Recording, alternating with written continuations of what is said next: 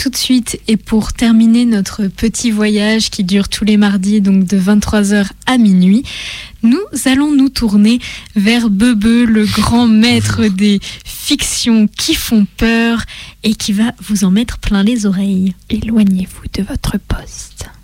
Welcome to a night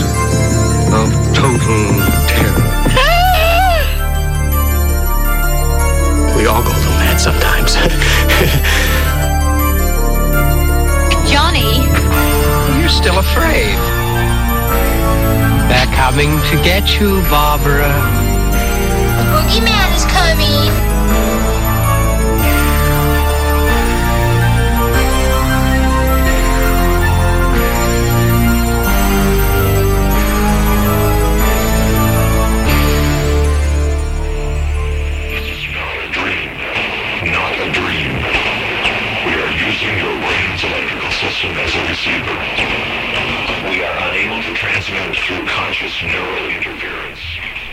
Halloween a toujours été une fête quelconque chez moi, même quand j'étais petite.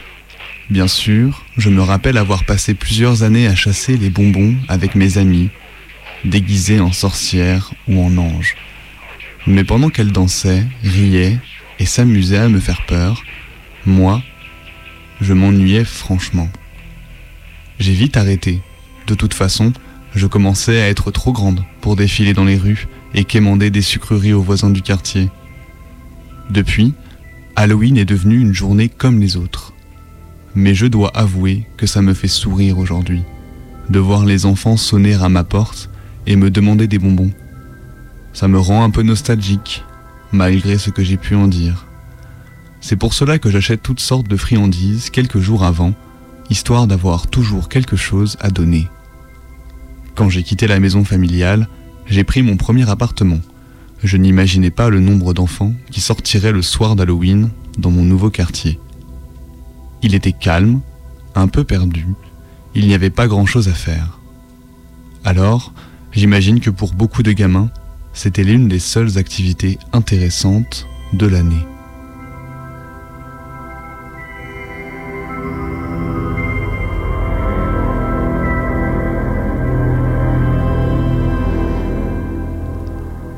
Les soirs d'Halloween, c'était la même chose.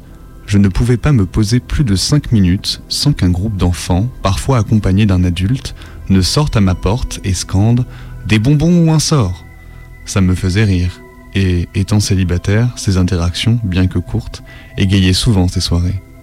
Habituellement, je ne recevais plus de visites après 22h, 22h30 grand maximum. Mais il y avait cet enfant. Cet enfant qui arrivait toujours après les autres. Cet enfant qui était toujours seul. Cet enfant qui m'a fait une impression particulière la première fois que je l'ai vu. Il était plus de 23 heures. À cette heure-ci, je commençais à ranger dans mes placards les derniers bonbons qu'il me restait, me disant que je ne recevrais, vra- recevrais vraisemblablement plus aucune visite pour ce soir. Mais non, on a sonné à ma porte. Après avoir lancé un rapide coup d'œil sur l'horloge, j'ai ouvert la porte et je suis tombé sur cet enfant.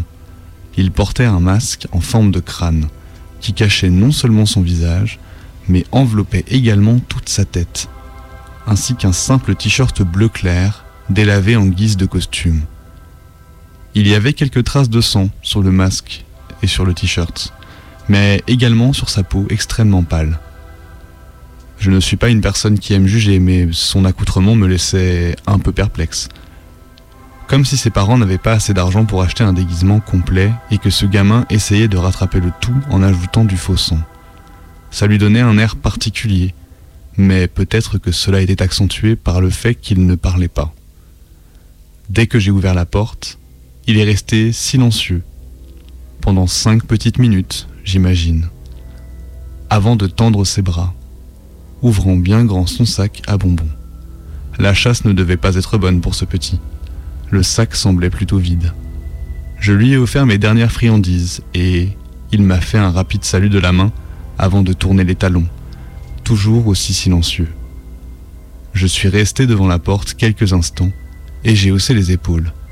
Halloween s'est arrêté de, toute façon, cette année-là.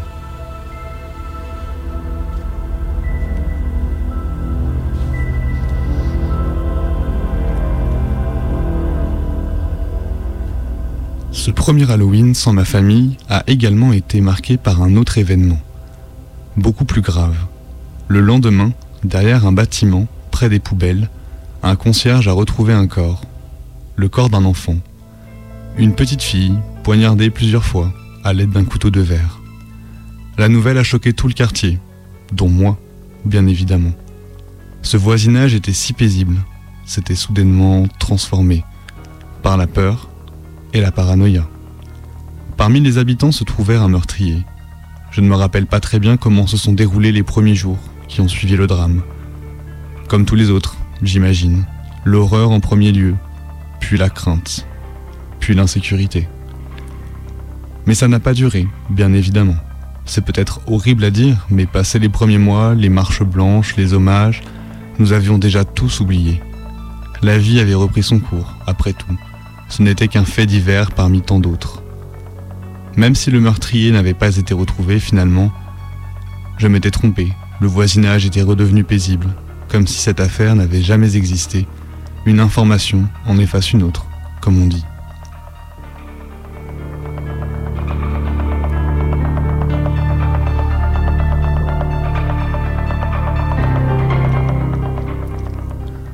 Le deuxième Halloween que j'ai vécu dans ce quartier était quasiment identique au premier. En réalité, il était parfaitement identique. Cette histoire n'avait eu aucune incidence, et je pense même qu'il y avait encore plus d'enfants dans les rues cette année-là. Et vous vous en doutez, en toute fin de soirée, l'enfant était là. Comment j'ai réussi à le reconnaître? Il avait le même déguisement, le même masque en forme de crâne, un t-shirt sobre, et plusieurs taches de sang sur le corps et les vêtements, les mêmes gestes que l'année dernière. Un silence de mort, son sac grand ouvert, un rapide geste de la main, et il a disparu. Comme je vous l'ai dit, cet Halloween était similaire au dernier, en tout point. Le lendemain, on a retrouvé un nouveau cadavre, encore une enfant, une nouvelle fois, tuée de manière extrêmement violente. Et c'est à ce moment précis que tout a changé pour de bon. Cette fois-ci, toutes ces émotions, toutes ces peurs, tous ces soupçons ne se sont pas dissipés. Deux meurtres d'années de suite, le soir d'Halloween, et un assassin toujours en liberté, ce fut dur, pour tout le monde.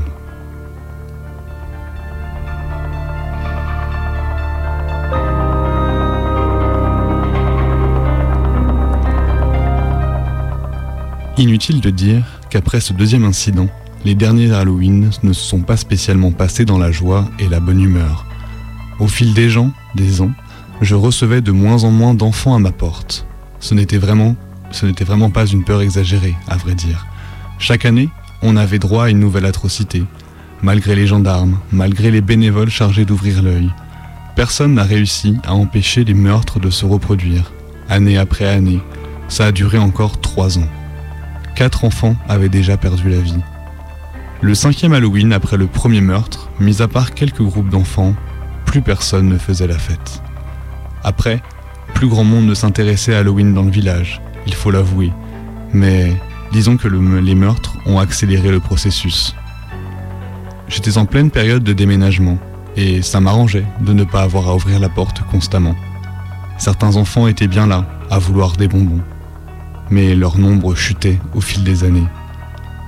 Cependant, il y, avait un, il y en avait un qui était toujours à son poste. Ce gamin. Le même masque, un t-shirt banal, mais cette fois, aucune trace de sang. Ça ne m'a pas surpris plus que ça. Je me disais que laver ses affaires à la main devait être compliqué pour sa mère ou son père. Comme vous pouvez vous en douter, le même comportement, les mêmes petits gestes de sa part. Néanmoins, j'ai essayé de lancer une conversation. Après tout, je le connaissais depuis 5 ans maintenant. Je lui ai juste balancé. Tu n'es pas un peu trop vieux pour participer à Halloween maintenant? Il n'a rien dit, a haussé les épaules, et ça a été notre dernière rencontre.